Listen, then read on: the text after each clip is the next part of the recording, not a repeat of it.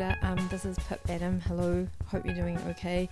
Um, this exercise, for this exercise, I think you're going to need a phone.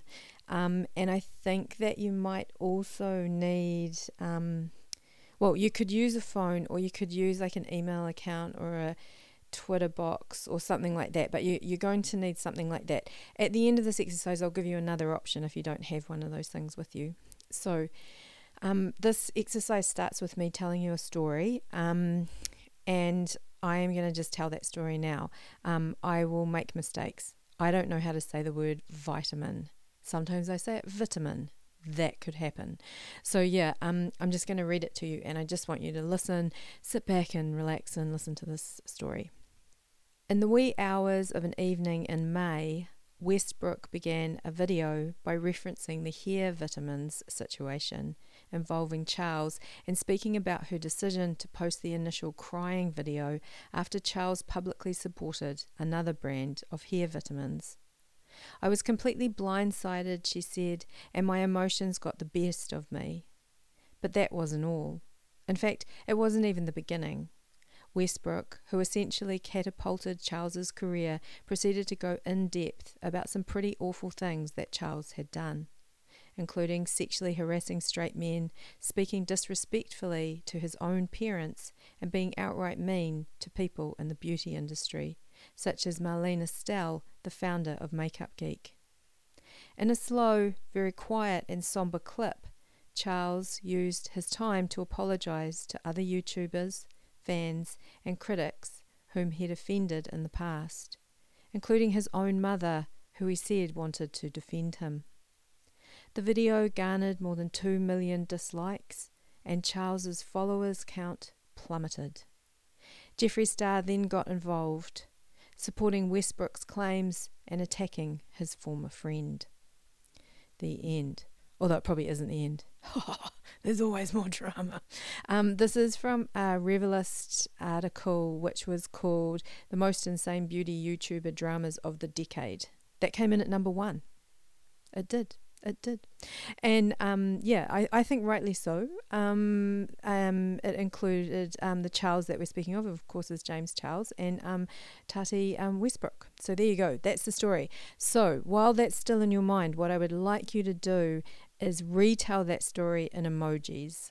So if you could retell the story in emojis or if um, you only have a pen and paper, if you could retell the story in nouns only. Okay, so either retell the story in emojis or retell the story in nouns only.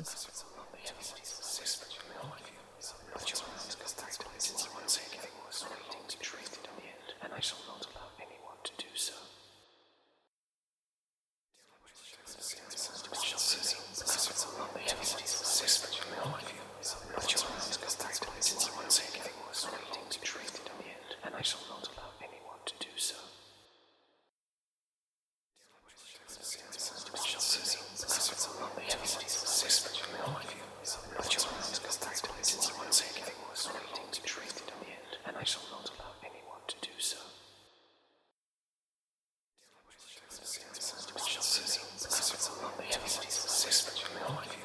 But your hands are since you won't say anything to in the end, and I shall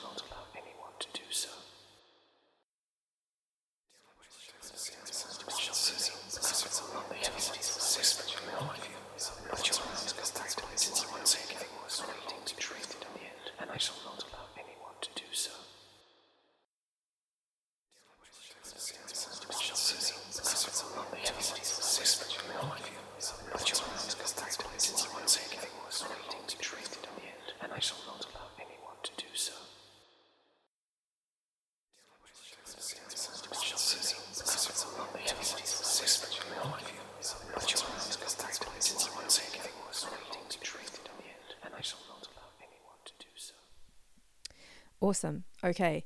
Um, right. Now, sorry, I'm just thinking. I was thinking about Jeffree Star. That's what was happening right now. I was thinking about Jeffree Star just before the lockdown. Um, my the people I live with um, bought me a Jeffree Star eyeshadow palette.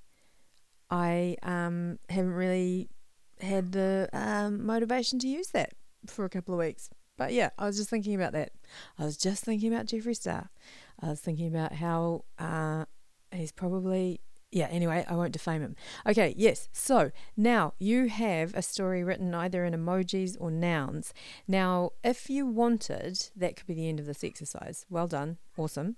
Um, but if you wanted a little bit more in a couple of hours' time, maybe at lunchtime, maybe while you sit down for your lunchtime break, why don't you try and translate that story back into um, like complete sentences. So give it a couple of hours so that you forget about it a little bit, and then maybe re um, retranslate it. And maybe you might want to use a different characters. You might want to use a different situation, but just have a go at retranslating that back into um, complete sentences. So yeah, hopefully that is fun. Gossip. It's one of the greatest stories ever told.